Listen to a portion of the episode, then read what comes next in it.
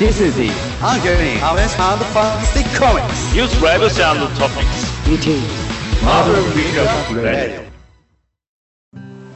1週間のマーベルにくどり気になることをピックアップして話していくマーベルピックアップラジオ第221週目です。今週も熊野さん、千さんです。よろしくお願いいたします。はいよろしくお願いします。いやーね、あのー僕が先週予言者通り見てきますよということはね、はい、ちゃんと実現したというところで、はい。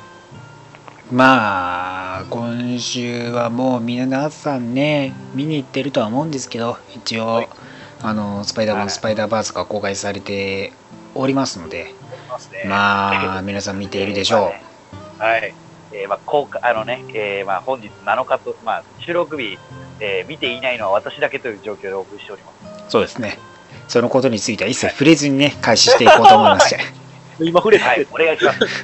お願いします。はい。ね、皆さんぜひあのね、これだけは言っておきますけど、素晴らしい映画です。そうね、はいもう見たらね、虜になること間違いなしですから。最高。もうなそれ以上言うことは何もないです。一回見に行けば、もう俺はわかります。もう何言ってもネタバレ。はい。もう早く見たいんじゃ。あのね、ああと一つだけ言うと、あのね、ぜひ iMAX3D で見てください。それがね、はい一番ね、本当にね。いいです。あの映画としてはね、その迫力感とか。奥行きは感じたいあれは。そうです。あれは奥行きを感じないとダメやな。うん、また実写と違ったね、その 3D の味わい方ができると思うんで、ぜひとも。アニメーションならではのカメラワークみたいなのも感じるんで、はい。見に行っていただきたいところですね。まあ、今週は、えーネタバレ感想せず、ちゃんとね、来週に行っていきますんで、まあ、見て、またね、見て、はい、何回も見に行っていてね、来週のネタバレ感想に備えていただければと思います。今週はもちろん、再来週公開ですね、あ、来週ですね、公開予定となっております。キャプテンマーベルについて話していきます。はい。はい、はいということで最初のコーナーです。Beginning is Pick Up News。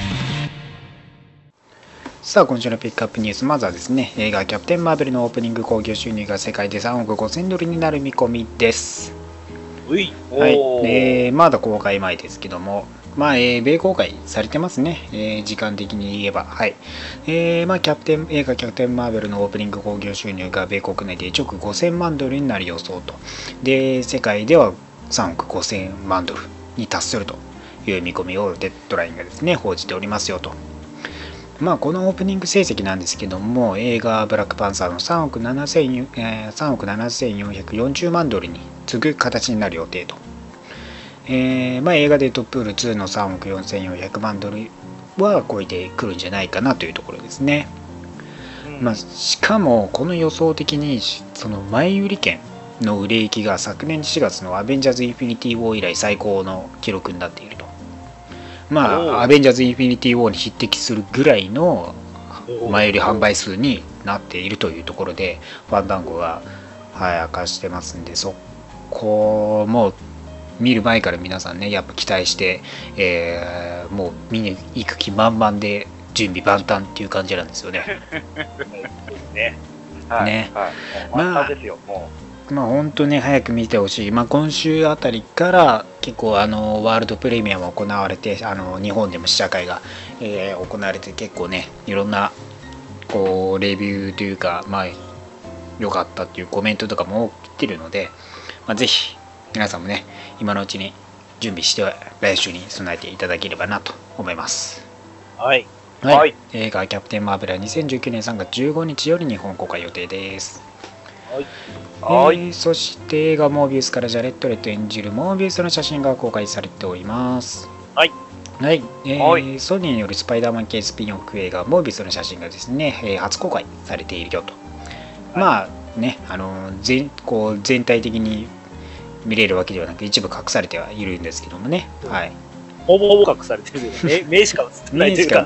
まあ長い長髪のね感じもやっぱモービウスに近いなとあのマイケル・モービウスに近いなって感じ受けますねはい。まあ本当、うん、確かに敵役じゃないのかなっていう雰囲気がありますね。まあちょっとホラーチックになるというかね。はい。まあ、えーこのスピンオフでですね、さらにあのハリウッドリポーターがね、あの以前キャスティングされた、えーキャストのね演じる役割についてもまあ明かしておりまして、えーまあ、今回発表されたキャスティングとしてタイリース・ギブソンがですね、えーモービウスを探す FBI エージェントを演じると。えーで、まあ、以前にキャスティング報告されていたマット・スミスがロクシアス・クラウンをね演じて、まあ、コミックでいうところのハンガーというヴィランになったキャラクターなんですけども、まあ、このクラウンはモービウスの親友でモービウスと同じ血液疾患に苦しんでいると。でまあそういう流れですよね。はい、でエイドイヤー・ジョナはですね、まあ、モービウスが愛するマーティン・バックマーティン・バンクロフトを演じると。で、まあ、コミックではバンクロフトはねモービウスの婚約者だったんですけどもまあいろいろとあっていろいろとなるキャラクターですね。はいはいはい。まあいろいろね、いろいろあまあいろいろあっていろいろとなるキャラクターなんで映画ではどうなるのかなっていうところもありますよね。まあまあまあ、まあ、そのいろいろ言ってしまったらネタバレになる可能性がある。まあ、そう、まあ、どこまで言っていいかわかんない。まあ調べりゃすぐ出てくるんで、あの気になった方は見てください。まあまあ、ビはいいいネタバレです。はい。まあジャレット・ハリスはモービウスのメンターとしての役割を演じるというところですね。はい。はい。まあ、えーそんな感じで撮影がね、えーモービウスも、えー続いておりますんでね、はい。えー一応2020年7月31日米公開予定なので、まあ日本でも2020年代には公開されるんじゃないのかなというところですね。はい。まあこのスピンオフ系としてやっぱベルムもね、えーディスク版発売開始されましたしそこら辺もねやっぱヒットしたというところでもこのモービウスもね期待される一作になるなというところですね。えまあ、ーどんな感じになるか楽しみですよね。どんねな色になるのか。ホラー系になるかもしれない。うんね、どういう、ほんまにテイストが全然わかんないです。多分最後にあのブレイドが出てきて首切られるんでしょうね。出ない出ない出ない。絶対出ない。ビズリースナイプス出るかな？ビズリースナイプスで出る？おらっつってあのかっこいいあの刀をシャキーンってやってほしいな、俺。そシャキーンおらっつって終わりです。で、ブレード始まるの？そうブレイド始まる。で続編ブレイドがまたあリターンブレイドみたいな書いて書かれてるブレイドリターン。ブレイドが帰ってくるってブレードバース始まる。ブレードバース。なわけないわ、はいまあ、モービス7月31日公開2020年7月31日米公開予定ですね、はい、日本公開もしばしお待ちください、はい。ねはい。そして映画 X メンダークフェニックスの日本公開日が6月11日に決定しておりますはい。はい、はいねはいはい。先週ね、えー発表す、えー公開されたトレーラーですけどもそれのじ日本語字幕版もねトレーラーも公開されてで6月21日というね、えー公開日が決定したというところですねはい。まあどうなってくるのかフェニックスさんジーンさんがね対立 X 名はまた対立してますけどもねマグニートのせいでいや、まだわかんない、まだわかんないから。マグニートさんなんかマグニートさんがめね銃をめっちゃ撃ちまくってますけどそれ叶わないだろうって感じありますけどねまあまあまあ。それで死んだら面白いですけど。いつもの感じですね。いつもの。うわーって撃たれてあああそんな弱いわけだまあね、えーこのダークフェニックスも6月ね21日公開予決定となりましたんでねぜひもうしばしもうあと3ヶ月ちょいですねこちらも、はい。はい、予定スケジュールちゃんと組んでですね見に行っていただければなと思いますはい。はい。えーそしてなんとディズニーがピクサー、スター・ウォーズ、マーベル映画の見放題サービスディズニーデラックスを発表しております。はい。はい。はい。えー本日ですね、えー発表されました新たなサービスディズニーデラックスがですね、えー3月26日からですね、サービス開始となっておりますと。まあこちらは、えーまあ、ディズニー、ピクサー、スター・ウォーズ、マーベル映画の動画見が見放題のサービスとなっておりまして、まあ、月額700円税別ですね、で提供されると。はいえーまあ、基本的にスマホとかアプリ、スマホアプリとかを介して見る媒体になるんですけども、まあ、どこドコモとの、ね、共同ストリーミングサービスになるんですけども、まあ、ドコモ契約者じゃなくてもあのこのサービスは月額で受けられるというところですね。はい、で、まあ、この動画配信アプリディズニーシアターを中心として、まあ、その他キャラクターコンテンツが楽しめるディズニーデラックス、スター・ウォーズデラックス、マーベルデラックスの4アプリで構成されていると。で、まあ、新作を含む映画動画がね見放題の他にもニュースやデジタルコンテンツが配信されてでまああの会員限定特典もね用意されててイベントや限定グッズなどがね、えー用意されるというところですねで、まあ、スマートフォンタブレットはもちろんですけども、まあ、PC とか、えースマートテレビですね Apple テレビとか Chromecast からも視聴ができるというところですね。はい。なはいはいはい。まあその今年、まあ、米そして、まあ、日本でも多分日本語用サイトも出てきているので一応ディズニープラスのサービスが開始されるようなんですけどもここら辺の関連性がよく分からなくて、まあ、一応ディズニーとドコモの共同サービスとしてのディズニーデラックス。多分ディズニー独自でのサービスとしてディズニープラスもやるのかなっていうところで、まあ、そこら辺がこう競合しないのかっていうところもね。まあまだわからない詳細がちょっと不明な部分であるんですけどもね。はい。まあでも結構最新な映画が見れるっぽく、まあ、エイジ・オブ・ウルトロンとか、まあ、画像的にはですねあのインフィニティ・ウォーもね入ったりしてるので結構こうキンキンの作品も見れるようになるんじゃないのかなというところですね。まあ多分これまあファンとしては結構もうねディスクとか持ってる方も多いからそんなに見放題になってもなっていうところがあると思うのでそこら辺はまあ会員限定特典がどれだけこう集客を狙えるようになっているのかなっていうのが僕らにとっての注目どころじゃないのかなっていう感じですよね。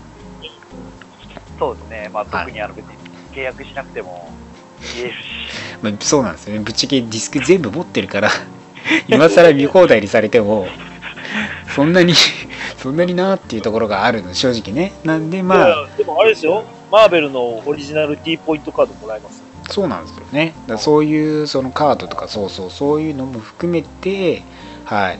まあ月額ね結構700円っていうところのハードルもあるのでまあおのおのねあのー思うこうサービスこう受けたいなっていうあるかもしれないんでぜひまあ会員特典とかね見ながら様子見ながらでもねこういうサービス受けていただければなと思います。はい、まあスマホとかで見放題になるんで、まあ、外出先とかでもね見やすくなるっていう意味では、はいまあ、入ってもいいんじゃないのかなと思いますね。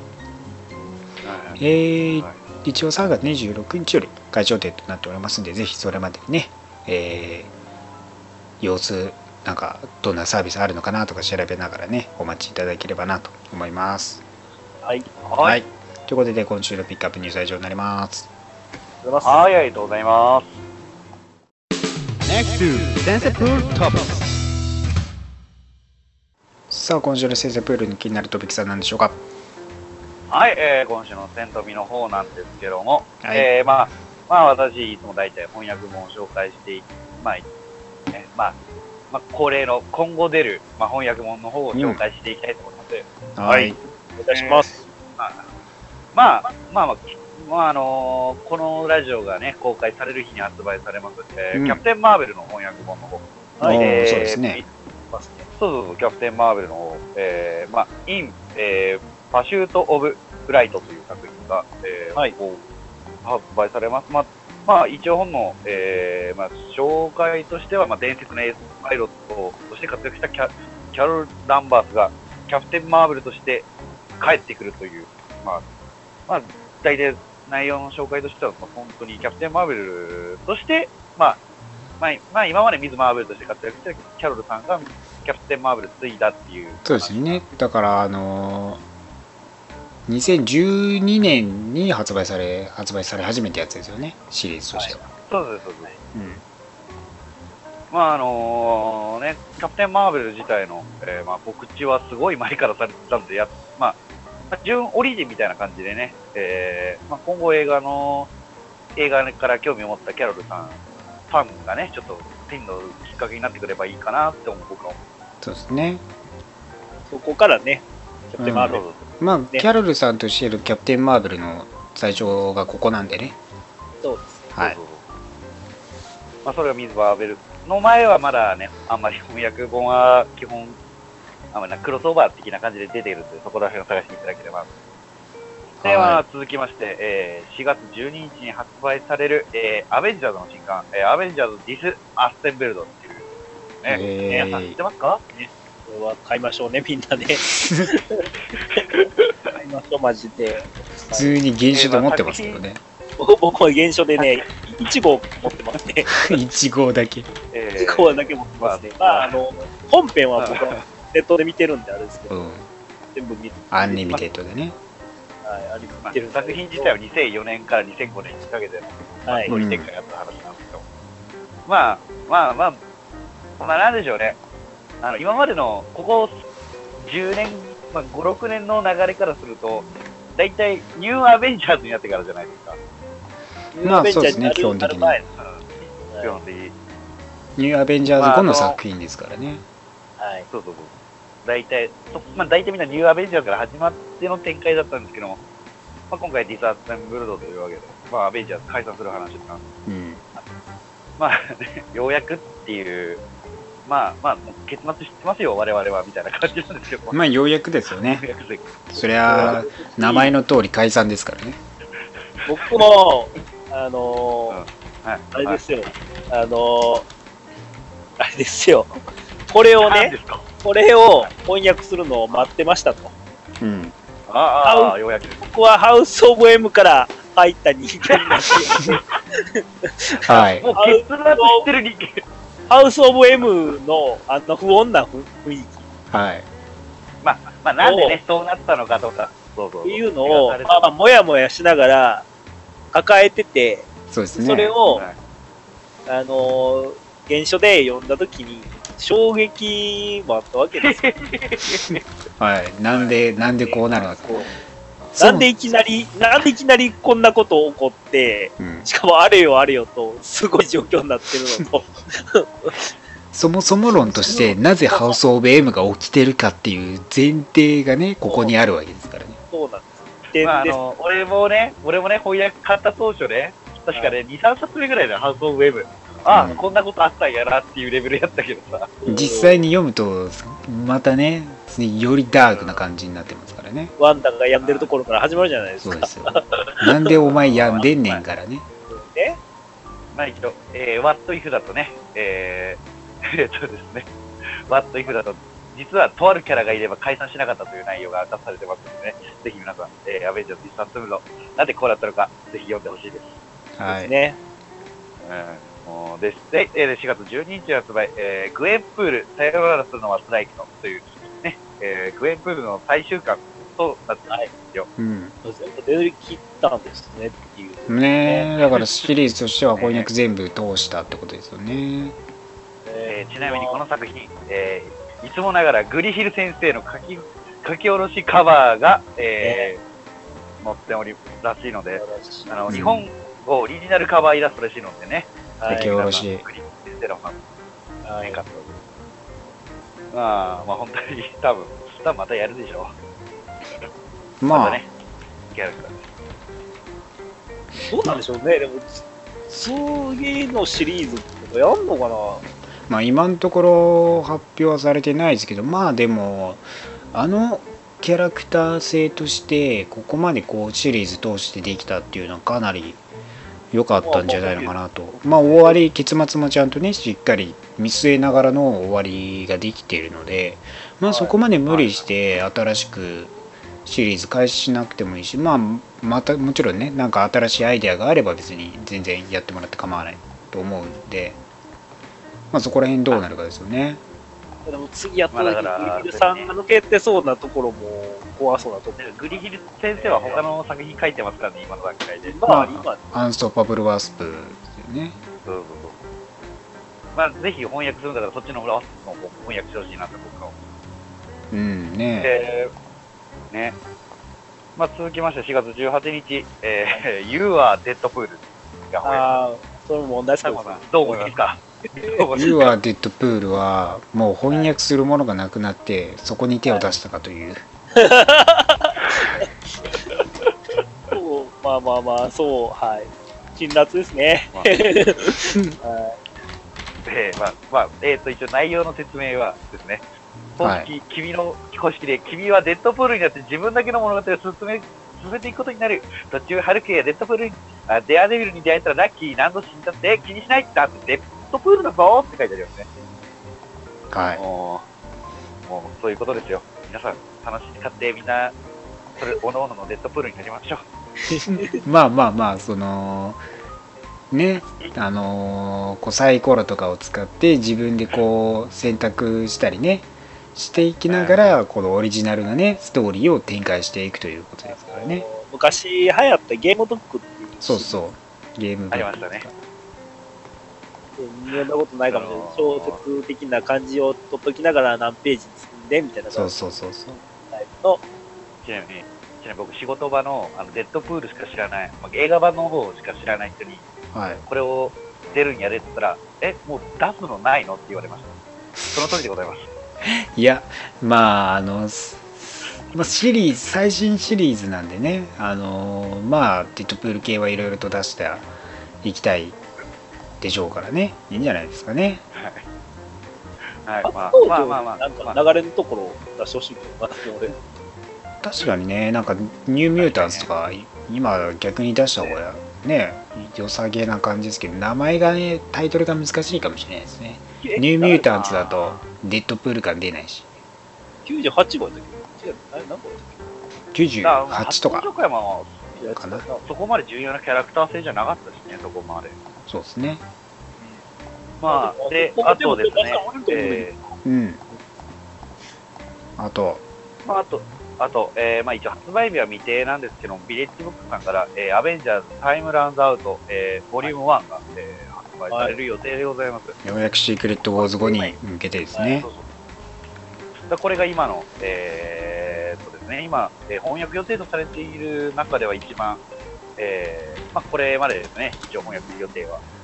うん。まあね、まあ、いつ、僕は春から4、5月、まあもう、今発表してないというか、5月あたりには出るんじゃないかなと。うん。まあ、ようやくっていう感じですよ。本当ね。あれが、それが出るってことはもう、シークレットモズってことですか？そうですね。あの、シークレットウォーズぜにひ僕はね。で、僕、シークレットウォーズはね、あの、単位っていうか、あの、他の世界のやつさ、あの、シシビルウォーみたいな感じで、どんどん出していってほしいんだよ、俺は。なんかね、ウォーゾーンズ、バトルワールド、ああ、えーそれ、ラストデイズ、ブランドのね、サンブランドの単位誌をね。明らか売れへん号あるな、でも。だだって、でもシビルウォーで、シビルウォーでさ、まあ、全然やな。単位も翻訳したんやで。やっね、てくれるって。単位シリーズはね、やってほしいんですよね。確かに。あのね、それぞれのね、面白いのがあるので、やってほしいんですよね。A フォースとか、A はフォースとか、あとなんだっけ？なんか結構面白いのもあるんですよ、あれ。ゴーストレーサーズとかもいろいろそうそうそうそうあのいろいろありすぎてもう覚えてねえっていうな 言われてるいろいろ言われないとだからすげえあのすげえ思いついてんだけど名前が思い出せないっていう何あったっけなーっていうぐらいいろいろあるんですけどね。ウルウルトロン VS ゾンビーズも。ああ、エイジオブ・ウルトロン VS マーベル・ゾンビーズですね。はい。はい、あれ、あれもね、はちゃめちゃですけどね。ゾンビとウルトロンが戦うんですからね。マジで、でもカオスなやつがいっぱいあるんで。ねあのでも90年代のあの X で読んだやあー90あー、ありますね、X メン系もね。ありましたね。そうそう、だから、あのね、X が92でしたね。バトルワールドのミニシリーズとか見たいんですよね。つああのウルヴァリンだらけの回とかあるんで、あーあったあったそうそう。あれは何でしたっけ？たレウルバリが誰に誰みんなから攻撃されるって話うん、悟り開いたりしてますから、ウルヴァリンもね。あのぜひねあのショーショープロさんビレッジさんよろしくお願いします出るかな、それ。ヴィレッジさんでね。はい。難しいと思うな。まあ、ちなみに僕が一番楽しみにしているのは、えー、マジンガー ZVS トランスフォーマーです。全然関係ねえ。はい。いやという発表された時ね、これはちょっと期待してます。じゃあ、よろしくお願いいたします。ね。はい。ということで、今週もためになりました。ありがとうございました。はい。Next Comics Reading さあ今週のリーグレビューです。えい。はい。はい。えー、今週まずは1号ものから、えー、ミート・ザ・スクラルですね。はい。はい、はいミート・ザ・スクラルスまあ1号なわけですけど、まあ、ミニシリーズとして開始されております。えー、まあ皆さんご存知の通りこのスクラル一家をね地球に潜伏していてという流れのね、えーシリーズになっていますよとはい。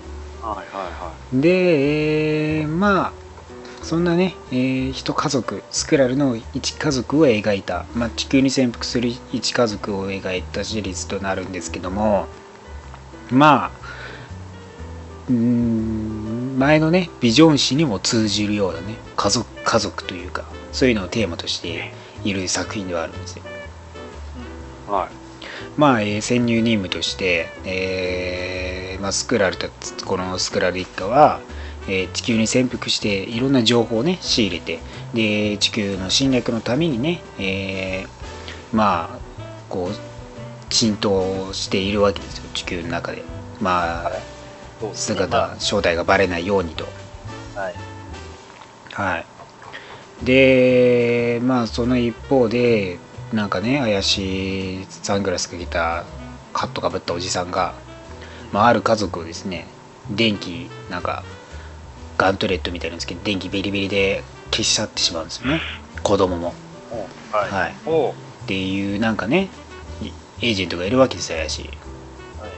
はい。はいは。はいで、まあ、この、まあ、家族の、えー次女の、まあ、こう、普通にね、地球人と接しているんですけども、なんかね、虫がね、その友達っていうかね、まあ、その虫をね、ぐちゃっつって潰しちゃうんですよね。で、それを、まあ、人間っていうのはね、いかに残酷かというものを見せつけてるわけですよね。一種に対して。で、はい。で、まあ、彼女は蝶になってね、その、飛んでいっちゃうんですけどね、密かに。で、家に帰ってくるんですけど、で、家、家族の写真には5人家族になってて、でもう一人娘がいいるはずなんですけど、ここには4人しかいないんですね。で、まあ、この次女も席に少ないやな、こう、ディナーの席では、普通のスクラルの姿になれと言われるんですよね。で、めんどくさいなって感じで、まあ、祈りを捧げてるんですよね、みんなスクラル4人で。はい。で、まあ、浸透しね、それぞれ情報を集めというね、地球侵スクラルが地球侵略するためにっていうんで、お父さんはスターク、スタークインダストリーズのね、で研究員の一人として、アイアンマン目の前に見たりとかね、している中で、まあ、このね、家族でもね、こう、まあ、人間の世界にね溶け込むというか、まあ、スクラルとして生きるよりも人間として生きたいというね、まあ、思いもあったりとか、まあ、それぞれね家族のね、まあ、スクラルとしての誇りとか、まあ、あるわけで、まあ、そういう中でねこう子供娘とのね仲でもこうあまりねうまくいかないスクラル一家がね描かれているわけですけどもね。はいはいはい。はい、でまあこのね多分一番下の娘は多分誰かに殺されたかしたようでで、まあ、スクラルのね、あのエージェントとしてお父さんがね資料をもらって受け取っててで、まあ、そこにはねなんとそのあの怪しいエージェントがいたっていうのが実はスクラルを潜伏していたスクラル人を殺してたんですね。でその写真を見せられていたと。まあそういうスクラルがスクラルっていうのがバレててそのエージェントにスクラルがどんどん殺されていっていると。でまあこの家族も狙われるかもしれないという警告をね受けるわけですよね。スクラル絶対殺すマンが追ってきてると。そうなんです。そこでそうなんです。密かにスクラル絶対追ってきてるマンがいる中で次女が、はい、友達といたあの蝶々のねあの森林園にあの男が現れて追っ手がお。魔の手が差し掛かっているぞというところで今回お終わってるんですよねはいすげえサスペンスじゃん。サスペンスですよ。こうスクラルのね、家族のおのおのの思いとかね。面白いですよ、これ。でもね、あの、なんだろう、普通に、普通に濃密なサスペンス聞いてるのは今。いや、この悲しいかな、その、どうしてもね、その、うんなんでしょう、平和主義の観点から言うと殺しちゃダメじゃないですか。まあまあね、まあね。しょしょうがないけどね。悲しさを感じるよね。なんだろう。本来的であのスクラルを味方として見る。そうなんですよね。スクラルを味方して寝見ちゃうからやべえやつ来てると思うんですけど地球人側に立ってみるとあいつらさっさと殺せやになるんですよね。このね複雑な気持ちですよねある意味ね。これもしかしたらシリーズ続いてたら 3D マン出てきますからね。いやもしかしたら出てくるかもしれないそうスクラル狩りの人々も出てくるかもしれないですからねああ、出た、キルクルー出るかな。ねまで出るかな。まあそういうのもねなんかね面白いですよこのスクラル一家のなかなか思ってたよりも結構面白そうな感じのストーリー展開していくんでぜひ読んでみてくださいはい。はいはーい。えー、そして1号ものとしてコズミックゴーストライダーデストロイズマーベルヒストリー1号ですねはい。はいでコズミックゴーストライダーがマーベルの歴史をぶち壊すと いう1号ですけども、はい。まあ1号最初として、まあ、コズミックゴーストライダーの生い立ちがね軽くフラッシュバックではありでまあだいぶ110100100万10万100万200万年前はい。あのゴースコズミックゴーストライダー時代からじゃ200万年前の現代にあのジブ・フランク・キャッスルのね家に戻ってきてあの妻子と再会すると。このコズミックゴーストライダーが。はい。はい。でまだね子供ねちっちゃくてっていうね。まああのコズミックゴーストライダーなんだぜっつってね子供ヒーロー好きな子供を喜ばせると。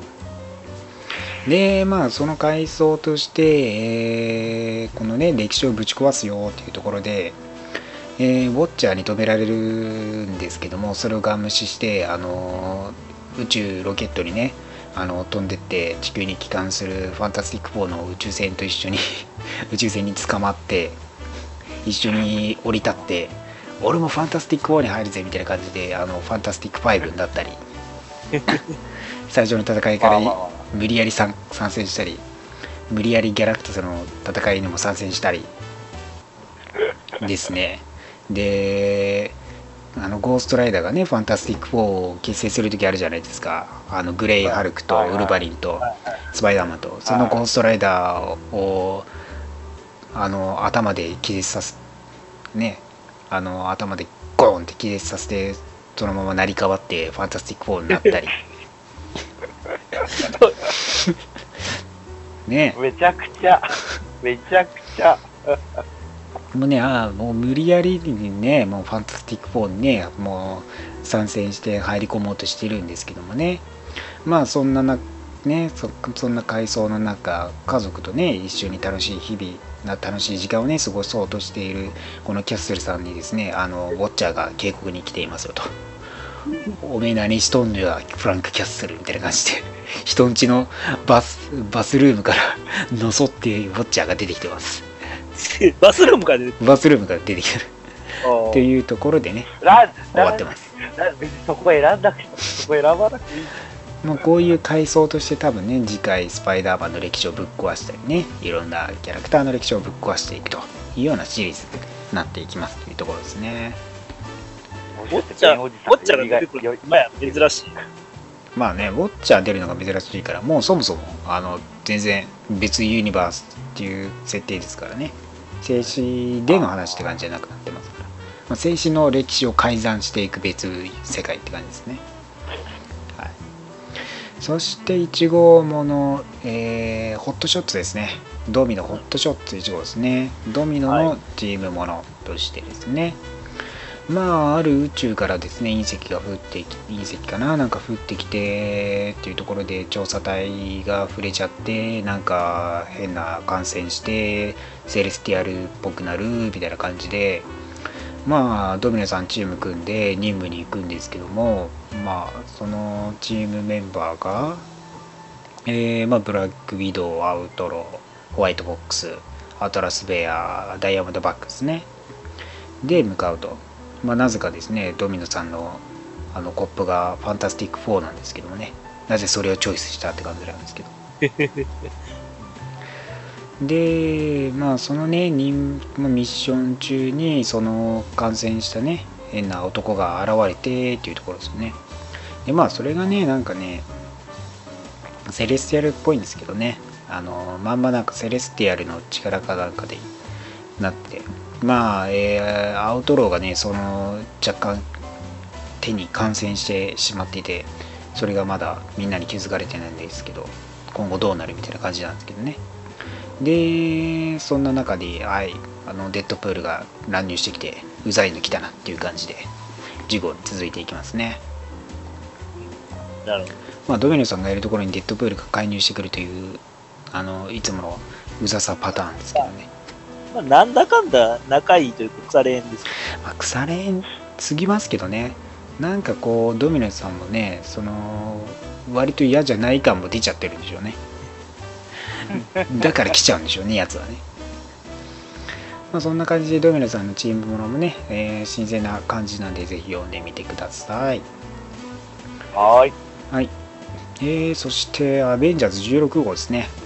はい。今回ですとしては、まあ、前回からの続きとして、えー、まあ、あの、ヴァンパイア軍団のせいで、えー、ロビーがね、あのまあ、バンヴァンパイアに洗脳されて、えー利用されて、まあ、アベンジャーズと戦わさせられる羽目になってて、で、まあ、ロビーの精神世界ではね、戦いが起きてて、そのアドバイスをですね、まあ、走り、なんか車渋滞しているイメージの中で、まあ、そんな中でアドバイスをしながらですね、こう、突き進んでくるある人物がいると。ど。はい。で、まあ、現実世界ではアベンジャーズとね、この完成した、洗脳されているゴーストライダーとの戦いになってて。で、まあ、ブレイドがですね、最終的に彼を解放させることに成功するんですけどね。なんか、ヴァンパイアエキスを吸い取ったみたいな感じなんですよね。俺はヴァンパイアだぜ、みたいな感じで言って、なんかそういう成分を吸い取った感じなんでしょうね。はい。で、まあ、そんな感じ。まあ、まだね、えーそれ、ヴァンパイア、まあ、アベンジャーズ基地にね、こう、襲撃してきたヴァンパイアに逃げられちゃうんですけどもね。まあ、助かったロビーですけども、まあ、ロビーはね、アベンジャーとしてはまだふさわしくないんじゃないのかなというところで家に帰されちゃうんですよね。で、ヴァンパイアの計画とし、次の計画として、まあね、これね、ブラッドボムっていうね、最低な、あのーまあ、兵器というかね、まあ、血だらけの血を積んだネズミをですね、はいその潜入させて、爆発させて、血を完成させてヴァンパイア化させるっていう、うわ、気持ち悪い。最悪なね、やはり口気持ち悪い。ブラッドボムっていう、もうテロにも近いようなねやり口をするんですよね。マジ、マジテロっすね。えまあそんな中でね刑務所に潜入させてみたいな感じでね爆発させてなんですよね。これがねひどいもんですよね。でまあそんな感じで仲間を無理やり増やしていってという中ででまあ家に帰らされたロビーなんですけどもそのね道中であのね彼にアドバイスを与えて精神世界でもアドバイスを与えていたあの人物が再び帰ってくるというところでジョニー・ブレイズがゴーストライダーとして戻ってきました。おー。ねさっそうと。はい。キング・オブ・ヘルって言ってね帰ってきてますよ。キング・オブ・ヘルになったみたい地獄の王なんかみたいになったみたいでなんか頭のところに輪っかみたいな王冠がついてるんですよね。え、どこで戦ってた？炎のね王冠みたいな感じになってて。地獄で戦ってたってこと？地獄の王になったみたいですよなんか。嘘やん。なんかそんな感じではい。ロビーの前現れてますね。何やってたんだお前って感じでしたけど。かなり頑張ってたみたいですよ。はい。ねまあそんな感じで、えーまあ、ヴァンパイアストーリーもはい進めつつですね、はいはい。この後ウォーブ・レルムスの方に続いていきますよという流れですね。で、えー今回一番紹介したいところのアンキャニ X メン13号ですね。はい。アンキャニ X メンはこのサイクロプス復活してからのアンキャニ X メン面白いですね。あ、ほんまですか？うん、はいはこの11号12号って呼んできて13号なんです。今回もですね、はい。はい。もうねやばいですよまあ、えー前回としては、まあええー X メンディスアッセンブルドで今までいた X メンの大半が消えてしまったと。まあ世間では死んだと。で、はい。エイジ・オブ・ X マン世界に彼らは今囚われていると。まあその状況は誰も知らないわけですよね。で、はい。サイクロプスが立ち上がこの危機的状況にねサイクロプスが立ち上がってローガンが参戦してで新たな X メンを結成する、まあ、ミュータ生き残ったミュータントたちを、えー集めるために、まあ、ニューミュータントのね、えー収監されてたり他のミュータントが収監されてたワンに基地にね襲撃して、まあ、脱出して、まあ、そこで犠牲を払いながらも、はい、脱出してきたわけですけども、はい。まあ、今回そんなキャラが集まってる中で、えーまあ、この状況をさらに悪くしているのが X メンも消えて、えーる中でもう今反ミュータントの勢力がかなりまあ社会的にこう強くなっててミュータント治療ミュータントの能力を治療できる、まあ、X 遺伝子を治療できる、まあ、あの治療法がね開発されてしまってそういう中でもミュータントもどんどん減っていく中 X メンもいなくなりっていう地獄のようなこのまあ彼らにとって地獄のような今時代なわけですよ。でまあそんな数少ない中で仲間たちを集めてまあ今ねそうさらに地獄なのが今学園もないんですよ。だからきっちりあクイーンえあのエイジ・オブ・エクスマンの時に破壊されてるんでもう住む場所もない。あのブラックバードもない。セレブロもない。た。集まれもしないわ。そうないないないだらけなんですよ。もう本当に。本当地獄のような時代なんです。今じ時間なんですけど、まあ、そんな中でもまあ奮闘しようとね頑張っているわけですよね。サイクロプス・ローガンが。でまあハーボックとか。えー、まあ他のねニューミュータンツメンメンとかもねマジックとかカルマとかね、えーまあ、集めてるわけですけども、まあ、そんな中でサイクロプスさんが新たなねこのやるべきリスト。やらなきゃいけないね。倒さなきゃいけないリストと、まあ、やるべきリストをこう渡す。んですみんなの前に。まあ、Find the X-Men、まあ、X-Men を探すっていうのは一番ね、デカデカと書かれているんですけど、まあ、倒すべき人物たちのリストとして、まあ、結構出てきてるんですけど、まあ、ダークビースト、ミスター・シニスター、えーカサンドラ・ノバ、マグニート、アオアコライ、えーアポカリプス、えーシャドウキング、オメガレッド、レギオン、バールカン、えーワンとかはまあ分かりじゃないですか。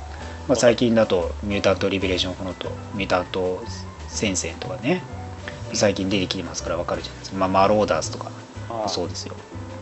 まあ、そんな中お、おめえ誰やねんって思う人も多分いっぱいいる。まあ、バルカも含まれてるんですけど、お前誰やねんってやつが多くて、あのー、ナニーオーファンメーカーとか分からないですよね。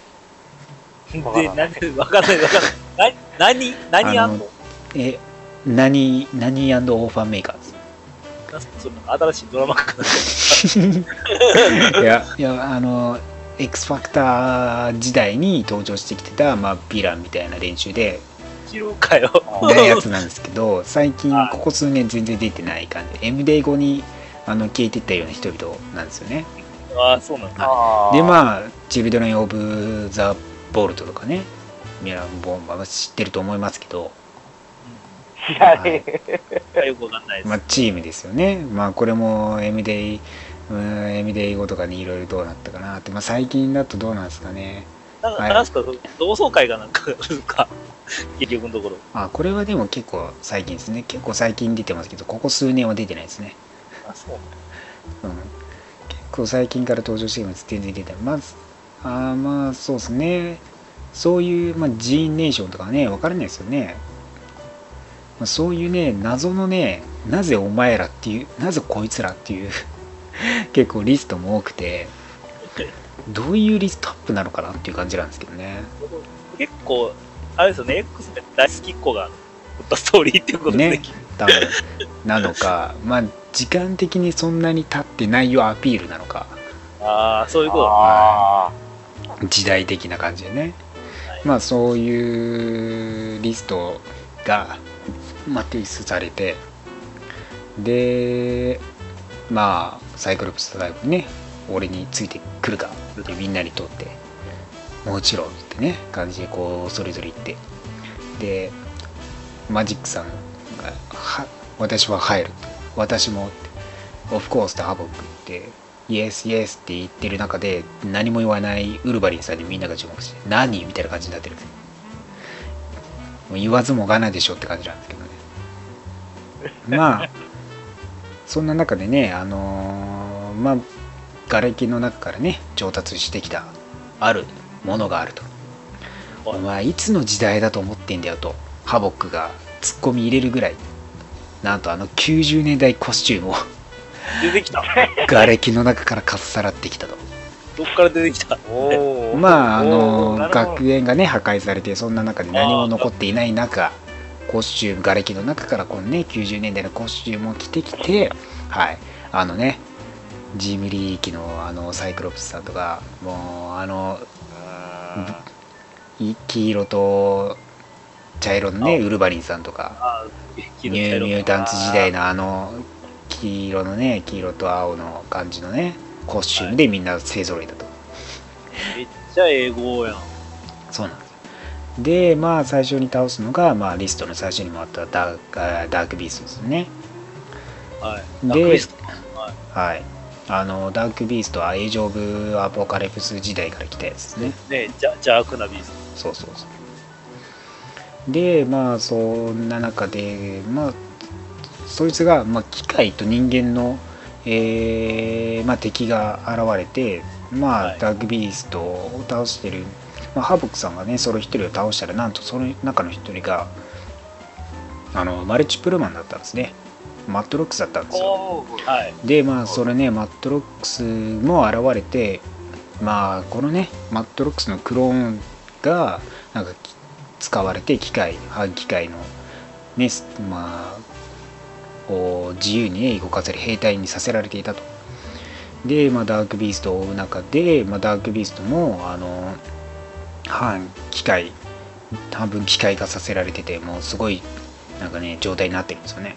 足も四つ足になって触手は出してまくって変なバリアはつけられてるしという状態なわけですよ。お改造されまく改造されまくり。でまあはい誰がやったかというともちろんねあの人ミスターシニスターによってねはい。変えられていたあとはい。あまあ強化されていたというところですよね。はい。で、まあ、マジックにね検査されてやられてで最終的にマットロックスがまあ仇討ちというかねクローンの仇討ちとしてとどめを刺そうかっていう時にはい。まあサイクさんがねやめておけと。手ねこんなやつに手ね怪我さない方がいいですからねまあウルヴァリンが殺しておけばいいんですけど結局まあ殺せず殺したんですかねこれね。明確な描写はないですけどね。まあそんな中でね一仕事を終えた中でってか結局ねみんなバーで過ごしてるんですよね。まあバーに泊まってるわけではないやろ。まあバーの上とかで多分泊まれるところがあって結局集まるのがバーなんですよね。なんか、過ごし方が全然90年代で、どうするのまあ、行く場所がないんでしょうがないですけどね。でまあテレビでね報道されている中でなんとねあのまあこう X メンとしてなんかこう名乗 X メンを名乗ってその基地をね襲撃している人物たちがいるんですよね。えーえーっとねそれがバンチーとねあとあ、わからないような。ホープがそうホープが久々に登場してきててそう、まあああ、はい。ミュータント・リベレーション・フロントなんですけども実際には、まあ、X メンと名乗ってこのバンシーとホープさんが参加して襲撃していたというところでどうなっちゃうんですかね？みたいな感じですよね、まあ、こんな人員が少ない中で余計なことをしている彼ら何しとん年間がすごいんですけどね。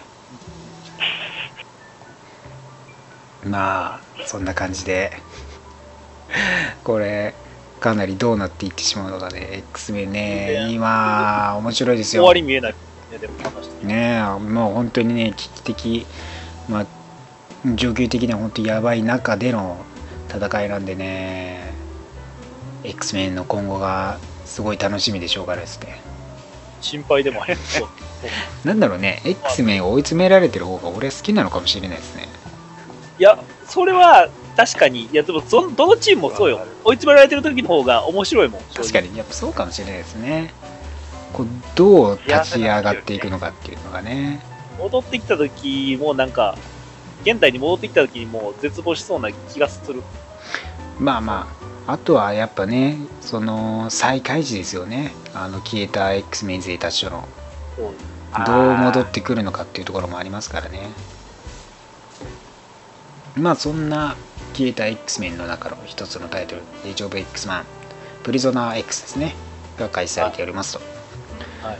まあえー、Age of X マンアルファの方でルーク・ケイ、えービショップがあのー捕まってしまったまあ、恋愛禁止の世界で恋愛して捕まってしまってという流れがあって、まあ、刑務所に入れられているわけですけどもね。まあそんな中で刑務所にもねいろんな人物がいるわけですよ。で、まあ、ビショップさんがねなんかね記憶がねフラッシュバックしているんですよね。これ夢なのかどうなのかっていうところがあるんですけどもね。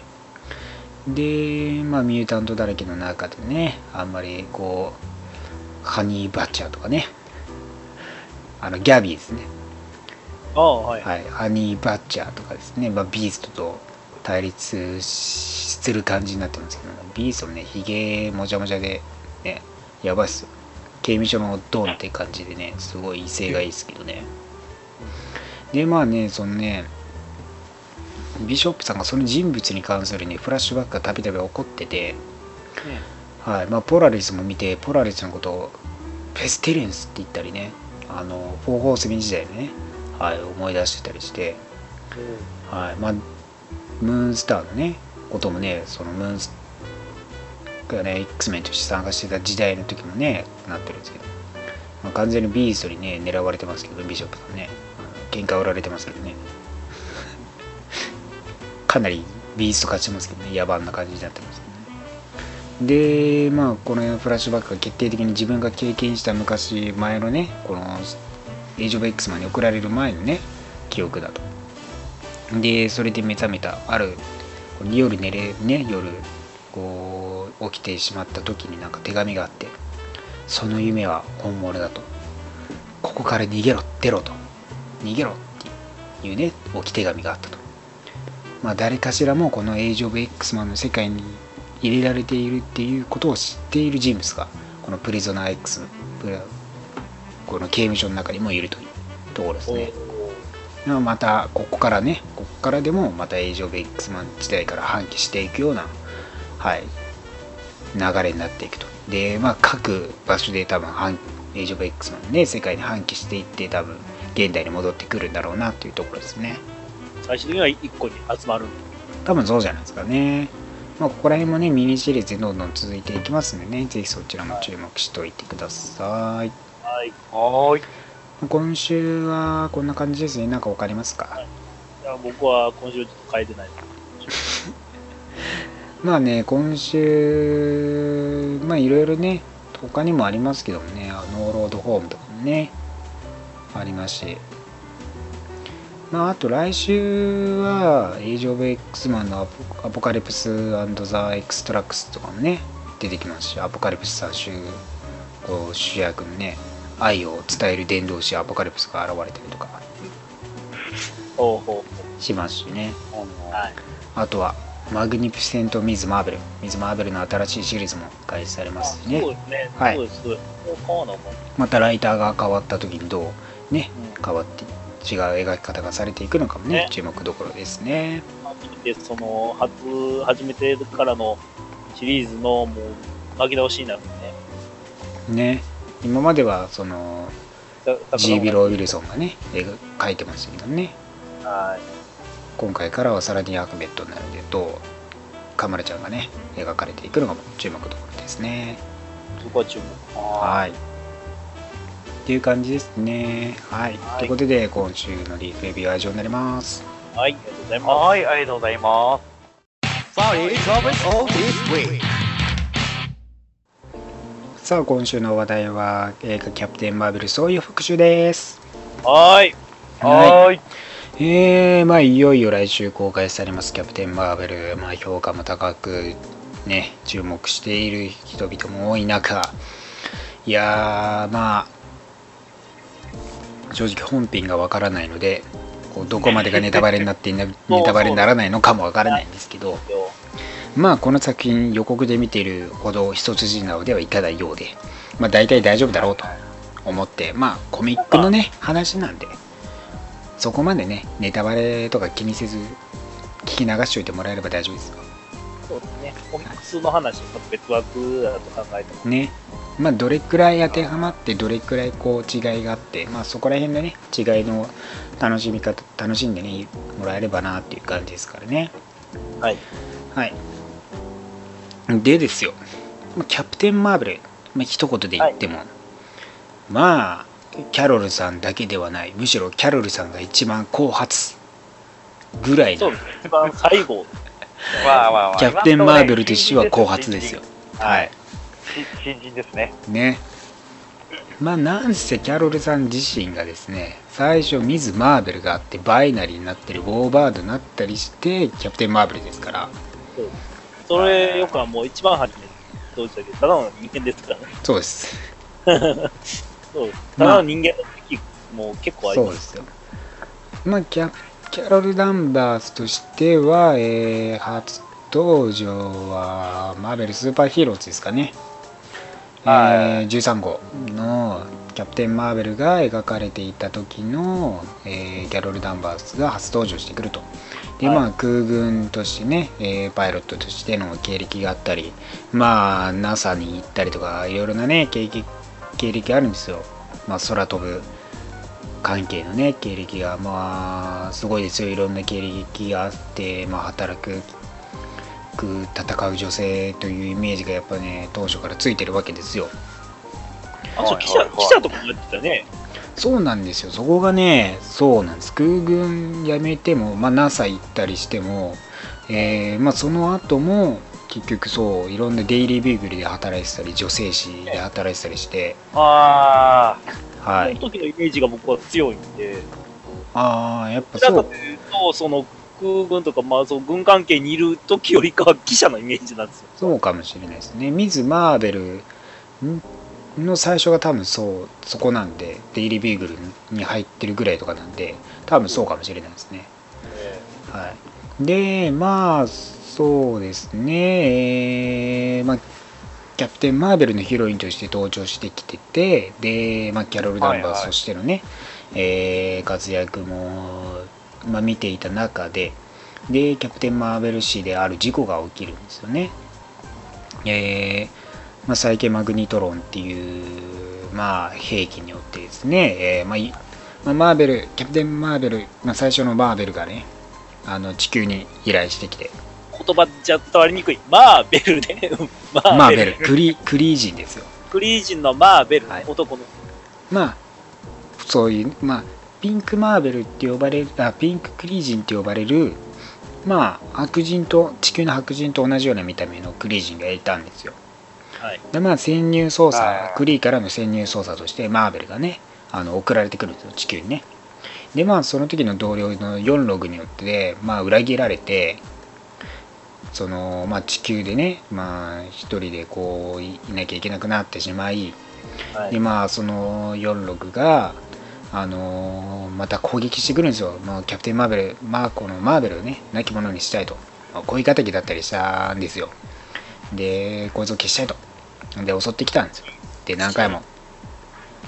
そうです。でそのある時の46との戦いの時に、まあ、キャロルさんも居合わせてでまあサイケマグニトロンっていうクリーのね強力な装置があるんですよはい。でその装置がまあ誤作動まあここを破壊する上でね誤作動というか発生して、まあ、エネルギーが放出された感じになってでまあそこにいた時に、まあ、キャロルさんにこのキャプテンマーベルって呼ばれてたそのマークレイジーのマーベルの力がこう移ったというかまあ伝染した感じだったんですよねキャロルさんに。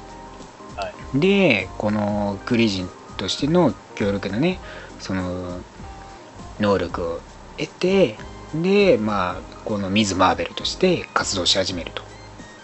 いう流れなんですよ。なんでまあ当初は全然キャプテン・マーベルって言ったらマーベルのことをね指してたんですけど今ではまたねいろいろ変わってくるんですけどね。今当初はミズ・マーベルとしてヒーロー活動が始まったわけですよねでまあキャリアウーマンでねまあその GGG とかにも普通に給料がね女性だからっつって低く出された時には抗議してますからね。当当時としても。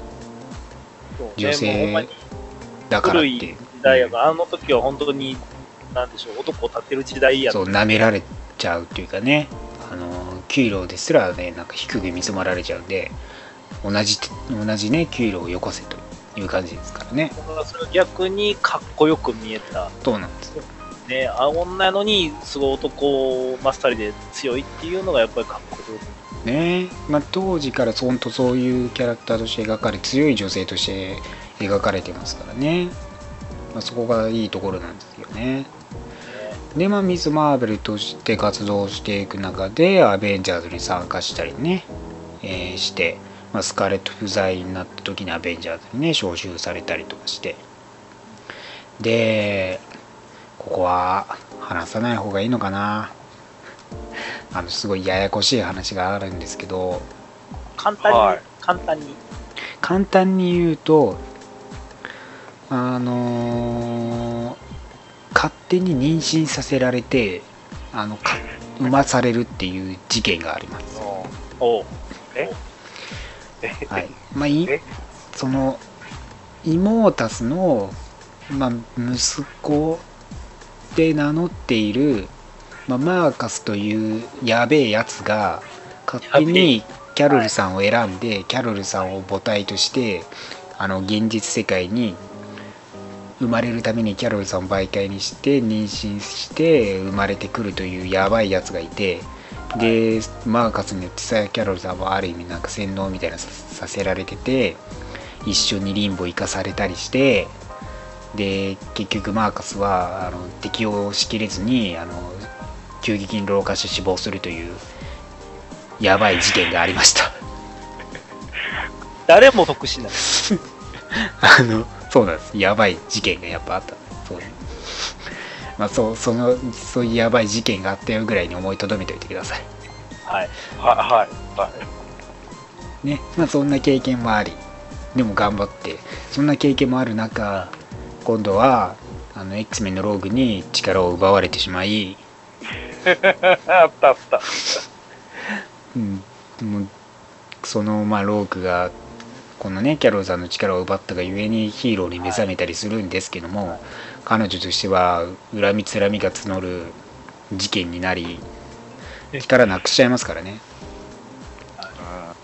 そうなんです。で今度はまあブルードに誘拐されて、まあ、X メンねその後 X メンにこう関わるようになってでブルードにね誘拐されて能力増幅装置遺伝子のね潜在的な能力引き出すっていう構成にさらされてバイナリーになったり力がねまあ今まで以上に強力とバイナリーになったりしてでそこからバイナリーボードみたいなねあの扱いができるようになったりしたんですけどね。で、まあそんな感じでいろんなねあの不遇なまあ大変なねこう時期をね迎えつつもヒーローかヒーローヒーローとしてのね活動頑張ってね、はい、やり続けていたんですよねでまあ一時期ちょっとアルコール依存になったりもしましたしね。まあ克服それもねちゃんと克服したりして。でまあアベンジャーとしてやっぱり活動していることが多いですね。その後もね。そうですね。うん、まあ、ミズ・マーベルとして戻ってきて、まあ、バイナリーで名乗ってアベンジャーズに参加してた時期もありますけど、まあ、一応ミズ・マーベルとしてね。はい。活動してましたね、まあ、ハウス・オブ・エム前後とかもね翻訳されて、まあ、キャロルさん見ることができますね。で、まあ、シビル・ウォー後もね、あのーマイティ・アベンジャーズのリーダーとして、はい、一応、ね、えーまあ、トニー、アイアマがね、結成したマイティ・アベンジャーズメンバーとして、リーダーとして活動してたり、やっぱリーダーシップもね、かなり、はいそうですよね、リーダーシップがすごく強いやっぱなんか、姉御感、姉御感が強いんですよ。そうなんですよね、キャロルさんはね、本当にキャロルさんって呼びたくなるんです。そうそう。キャロルちゃんじゃないんですよ、キャロルちゃんとか全然ないです。キャロル、キャロル兄さんなんです、本当に。キャロル姉さん。あのご、姉御肌なんです、本当。頼りになる姉御肌で、まあいろんな辛い経験もしてきてますからね、本当ねね。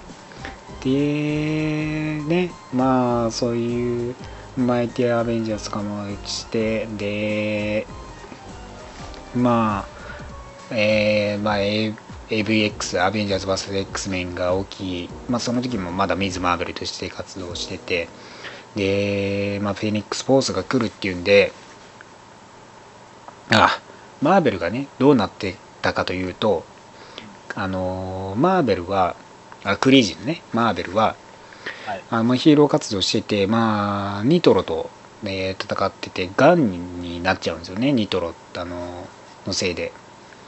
で、結局、放射線なんで、ニトロが。放射線と戦いで結局ガンになってしまい、まあ、みんなに勘取られながら亡くなっちゃうんですね。それが、まあ、はい。デス・オブ・キャプテン・マーベルとして、あの、グラフィックノベルでね、発売されたんですけど、はい。でまあそんなあのマーベルさんたびたびまあちょいちょい復活させられるんですけどもまあいつも自己犠牲で死んじゃうヒーローなんで死んじゃうんですよ でアベンジャーズ VSX メンの時もとあるクリージン一派がそのフェニックス・フォースの力を使って、あのー反映させようとするんですねはい。でまあそれをフェニックス・フォースのち力を一部使ってそのキャプテン・マーベルを洗脳した状態で復活させるんですね、でまあこのフェニックス・フォースをこちらに誘導さ腹にね誘導させてでこのエネルフェニックス・フォースの力をね使おうとしクレイジーがしている中で、まあ、洗脳から解かれ解放させることがねまあこのビジョンとかキャロルさんとかもね頑張って、まあ、宇宙の、えーフェニックス・フォースの調査に出てた、まあ、ヒーローたちによって解放させられてで最終的にはねそのフェニックス・フォースの一部をねフェニックスに返すことによって、まあ、腹を救って、まあ、自分を犠牲にする形で腹を救ってでまあフェニックスはね地球に向かっていくと、まあ、そういう、まあ、ヒーロー的自己犠牲を目の当たりにしてキャロルさんはまあ自分がキャプテン・マーベルとしてのね遺産を引き継いでいくと。い。うような決意になり、でそのアベンジャーズ VSX 弁護にキャロル・ダンバーはまあキャプテン・マーベルと襲名して、えー現代に至るというような形ですよね。まあ、なんでやっぱりキャプテン・マーベルっていう人物がキャロルさんに与えた影響は大きくてまあ彼のこう生き様が彼女にもかなり反映されていきねいるという形なんですよね。まあ影響がかなり大きくてまあキャプテン・マーベルと名乗るのも彼がきっかけになるというところですよね。でまあ彼彼女はね彼彼の意思をリサを引き継いででまあキャプテンって名乗るぐらいですが本当にキャプテンらしいね活動をどんどん開始していくわけですよね。はいはいはい。うん、でまあ最近だとやっぱシビル・ウォーとかシビル・ウォー2とかの話、まあ、中心でやっぱなってきたりしてますしかなり。であとまあシークレット・エンパイアとかでもねその地球がシールドになってて、まあ、宇宙に行ったキャロルさんとか締め出されたりっていう事件があったりしてねそこでも頑張ってるんですけど。ねなんとか頑張ってましたからね。もうボロボロズタボロチタオリがずーっと来ててズタボロになりながらも頑張って戦ってましたからね。リーダーシップ取って。そうああの人が精神的支柱でちゃんと回そうなんですよ。だから。あの人が諦めないから周りも諦めないみたいなねこう士気もね上がってますからね。そうですねでまあ最近の「ライフ・オブ・キャプテン・マーベル」の方でこのキャロルさんが実はそのこのクリーの血が流れてたんですねお母さんが実はクリー人っていうことが判明してマリエルがマリエ・ダンバースなんですけどマリエルっていうねクリー人であることが判明して。でまあお母さんはねキャロルさんを守るためにも自己犠牲こうねまた殺されちゃうんですけど死んじゃうんですけどね。で実は反クリ反人間のでそのまあ事件キャプテン・マーベルの、えーなんか能力をねこう影響を受けた時のが実はこうキャロルさんの潜在能力としてクリーのね潜在能力が引き出されたというような流れだったんですね。まあそんなオリジンが変わったりしてて。まあライフ・オブ・キャプテン・マーベルだったらかなり今だったら読みやすいんじゃないですかね割とね。キャロルさんを知る上でも。分かるやったらすぐ買えね。まあそんなオリジンがね変更されたりしていたキャロルさんですね。まあそんなキャロルさんがね映画でどんな活躍するのか注目どころなわけですよ。そうですよ。ねミズ・マーベルになってみるといいんですけどねお前さ、あの、えー、どうする？あの、ハイレグ、ハイレグ？ブリーラーソンがブリーラーソンがあのハイレグ履くのあの、あの私は、あの、何、ニックと話してて私こういう空気してたのよ、みたいな、みたいなこと言って、ふわふわふわ、みたいな。これ昔の衣装みたいなそれあの、あの、あれやもん。あのね、だっけ、あの、ドラマの、えっと、ジェシカ・ジョーズねジェシカの時に、昔のジュエルの時のコスチュームがね出てくる感じ。あの感じに似てますよね。まあ、キャプテン・マーベルは確かにこう、まあ、この2人がメインどころではあったんですけど、まあね、それ以外にもかなりね名乗ってる人物が本当多くて、えー、まあキャロルさん、まあ、とバーベルクリージーのね、マーベルの間にもいろいろといまして、まあ、今でも活躍してるモニカ・ランボーとかね。モニカの時期は結構長かったんちゃうんモニカは比較的長かったのかな。あでもねそううーん結構モニカもね結構名前変えてるんですよ。かなり頻繁に、まあキャプテン・マーベルを名乗ってて、えーまあキャプテンまあ彼女が力を得て、まあ、ある事件その事件によってエネルギーね力をエネルギーに自分をね変換できる能力を得てでまあそのヒーロー活動っていうか、まあ、人員救命をねやってた時に、まあ、メディアからキャプテン・マーベルかみたいな感じで言われててキャプテン・マーベル名乗り始めてでまあアベンジャーズとかにも入っててでまああれ結構。昔のシークレットウォーズの時モニカでしたよね。昔のシークレット・ウォーズの時。ああそうですそうです。ね。あの最初のね時のはい。キャプテン・マーベルモニカ・ランボですね。でその後にそうですねその時期もそうですね。そうそうそこら辺でも結構ねずっと活躍してて。であとパルサーになったり2000年代もうちょい前か。1990年代にフォトンに1回なったのか。名前変えて。でパルサーはニューん？サンダーボルツの頃に登場した時にパルサー名乗ったんですよね。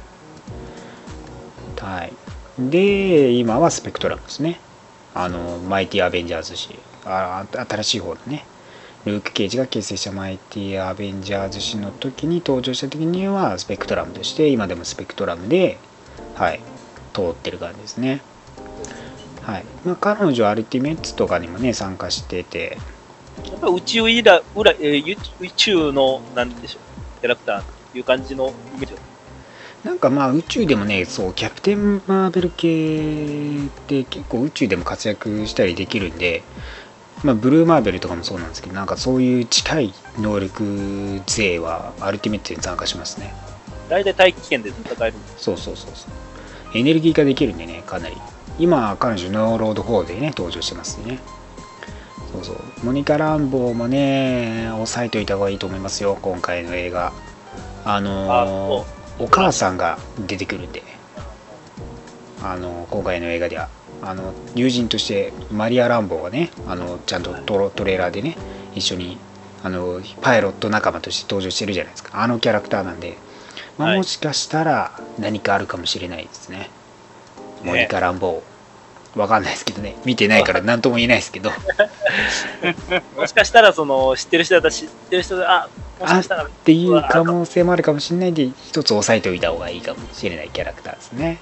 はいあ、あの髪型してることがあるかもしれない。ねはいでまあそのキャプテン、まあ、モニカ・ランボーがなぜ名前を変えなきゃいけないとかが起きたかっていうとこのジエニス・ベルっていうあのまあキャプテン・マーベルの息子？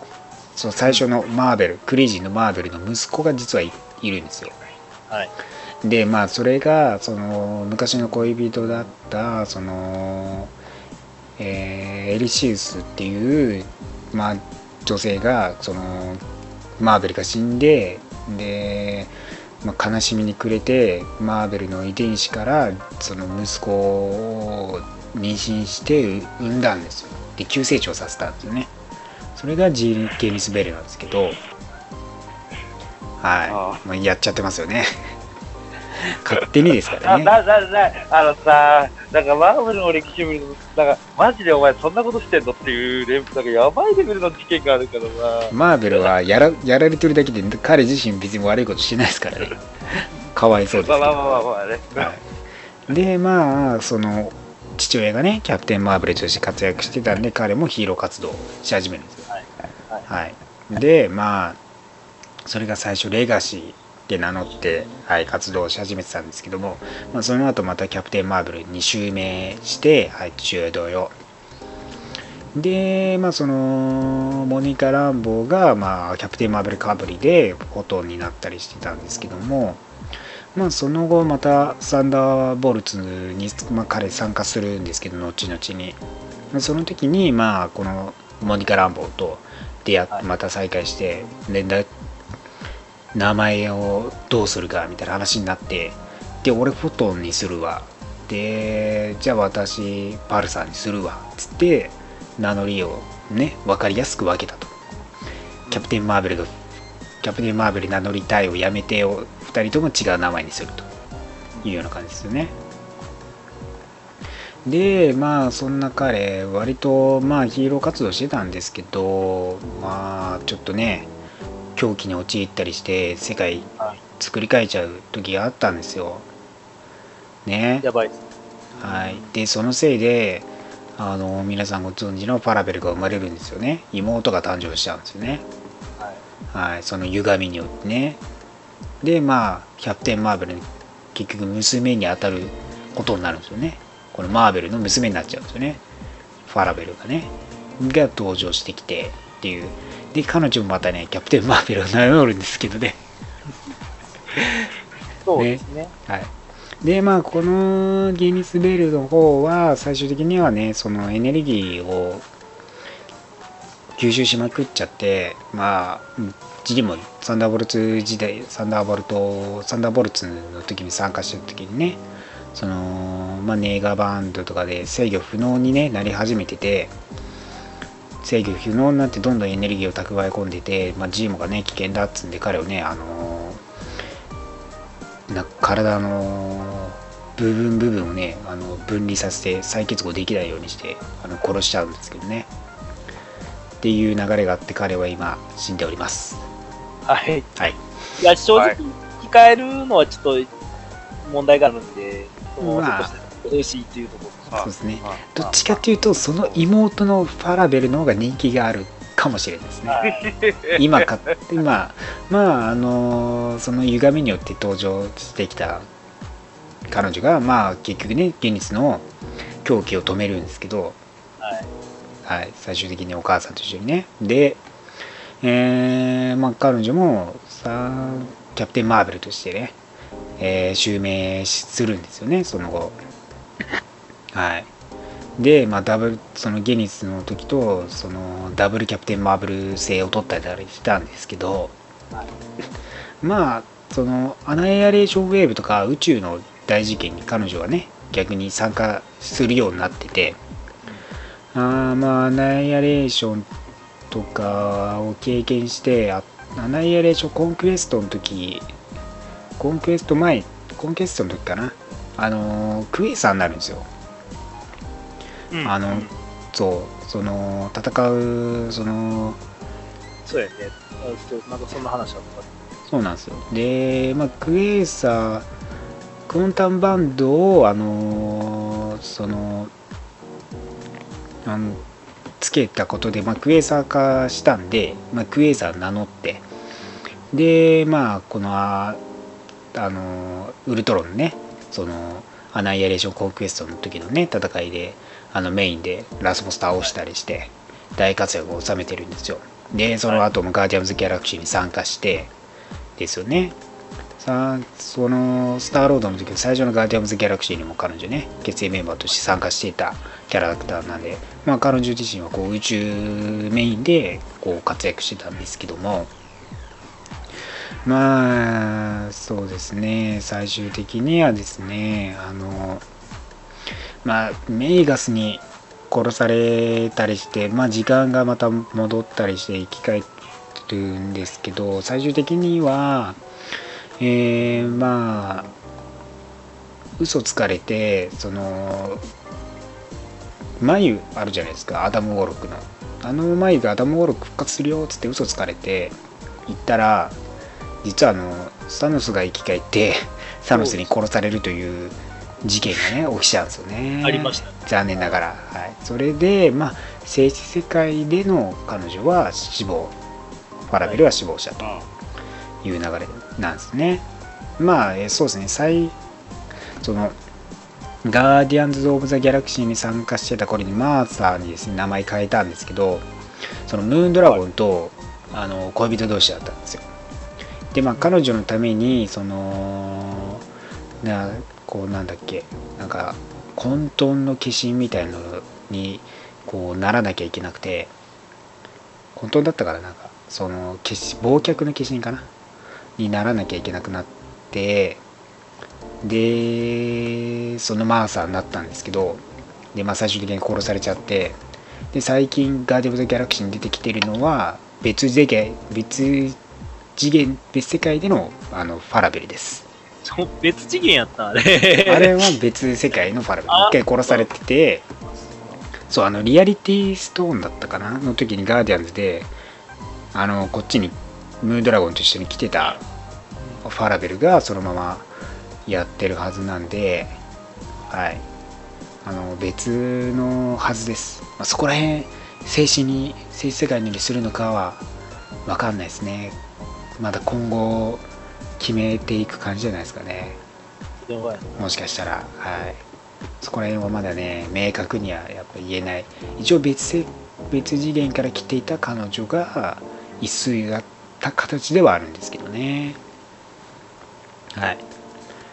そんな感じですね、まあ、キャプテン・マーベル他にもいますね。スクラル人があのマーベル演じてたヒーローにヒーローに目覚めて死んだシークレット・インベージョンで死んだやつとか。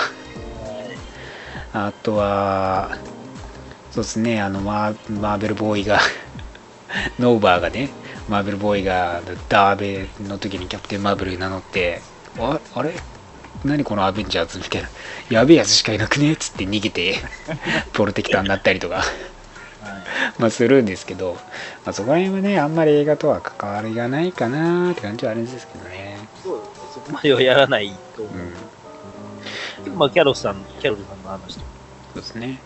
まあ、ククリーとスクラルはその関係性で言うとだいぶ昔にスクラルがクリーを発展させようとまあいなんか余計なお世話のおせっかいさんをして、まあ、その時そのハラっていう惑星にはもう一種族なんかいたんですよ。でそれでいいものを作った方になんか知恵与えようととかなんだかだったかな。でそのクリーが選ばれなかったんですよね結局でクリー劣ってると思ってたやつらに負けてでスクラルにすごい怒り心頭になってもうそのねそのまあ競ってた種族を滅ぼそうとしたりでスクラルそっちを選んだスクラルにめっちゃ殺そうとしたりして そっから大戦争があので今いまだに続く大戦争が引き起こされたんですよ。いやーまあ今はもう両方とも宇宙列強種族なんでね。そうですよ。そうそう。2大まあ3大列強国かシーア入れてね。でもまあねクリーも散々な目に遭ってますよ結構。スクラルも散々な目に遭ってますけどクリー自身の腹がね破壊されたりしますからねだって。ワックス母性の腹自身腹自体がね破壊されたりしててかなりね。スクラル人ももともとなんかスクラル性みたいなのないでしょ？ん？スクラルスクラル人は？母性みたいなのなないんちゃいましたっけ今も今母性ななんか破壊されたか確かしてましたかねなんか。スクラルもなんかもうしなんかもうどんどん壊されてってこ 殺されててギャラクタスに宇宙船で過ごしてることの方がそうそう多いみたいな。なんかギャラクタスにやられたかなんかしてましたああ、ねやったかも。うん。そうそうでまあ新しい惑星をどんどんどんどんスクラルで埋め尽くしていこうとして密かにね潜入してたりするんですけどねまあ、そんな対立がありですよね。そんな対立がある中でクリース・クラル・ウォーっていうストーリーがあってそれを読んどくとやっぱ今回のキャプテン・マーベルの方に結構効いてくるらしいんでまあスクラルとクリーの関係性を知る分にはやっぱこうクリース・クラル・ウォーはぜひ一回読んどいてほしい作品ですね。実はこれ翻訳されてますからね。ええ。翻訳されてますね。ねあのー通販限定ですけども。そうですね。まあ今でも買えたり。そうそうそう。買え買えるのかな？ちょっと調べないと分かんないですけど。出てるかと思うんやけどクリース・クラル・ウォーで多分調べてもらえれば。あの多分出てくると思うんで。はい。ビレッジブックスさんからですよね。はい。通販限定あそうですねはい発売されてます。ぜひねそちらを読んでおけばクリス・クラルの関係性とかそこに介入させられるアベンジャーズとかはい見えてくると思うんでぜひこちらも読んでおいてくださいね。同時にリック・ジョーンズについて詳しくなる。確かに。誰誰だお前のリック・ジョーンズがより詳しくなれるという感じですね。はい。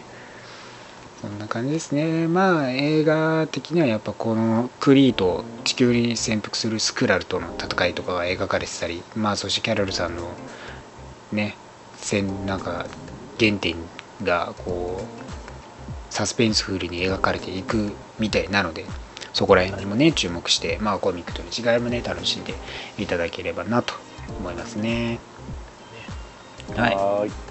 まあキャプテン・マーベルねいろんなキャラクターいますけどもねどんな伏線がね映画の中で植えられているかそしてマーベルは登場するのかどうなのか、はい。ぜひねこれ映画を見てからね解決した方がいいと思いますはい。はいまあまあ、多分俺の予想は、まあ、ベルは2の方に出そうな気がします。まあこんなねいろんなキャラクター名を出してきましたからねちょろっと覚えておくとお前だったのかみたいな感じがあるかもしれない ぜひはいそこらは辺い。はいもしかしたら続編の伏線でね、分かる可能性があります。ねこう映画見た人もねこう聞き返していただければなと思いますうん。はい確実に僕は聞き返します。はい映画「キャプテン・マーベル」は3月15日より日本公開となっておりますはーい。はいということで今週は以上になりますけども何かに残したことございますか？特にはないんですけど、はいあれです。あの、なんで、あれなんですかね、キャプテン・マーベルって、なんか星のマークがイメージ。そうですね。ミミズ・マーベルってなんで稲妻なんですかね。っていうのを今ちょっとパッとパッと思ったんですそれはなんでだろうね。でもミズ・マーベルの最初のコスチュームの時は星だったんですよね。あ、そうか。一番最初の時は。そうおだ。なぜ稲妻になったのか。そこ、ね。確かに。なんでですかね。みんな調べてください アーティストの好みじゃない。ま あそれもあるかもしれないですね。かもしれない。うんせいじさんどうですか？えそうですね、あのーえー、まあ、ぜひ、あのトランスフォーマーとマーベルがクロスオーバーした時が、あの翻訳されることを僕も。だいぶ古いですけどね。あるあるかもしれないですね。要望が多ければあるかもしれないですからね。ぜひ要望出してください。要望しようぜ。はいということで、今週は以上です。また来週お会いしましょう。バイバイ。来週もラジオの前にアッセンブルベレー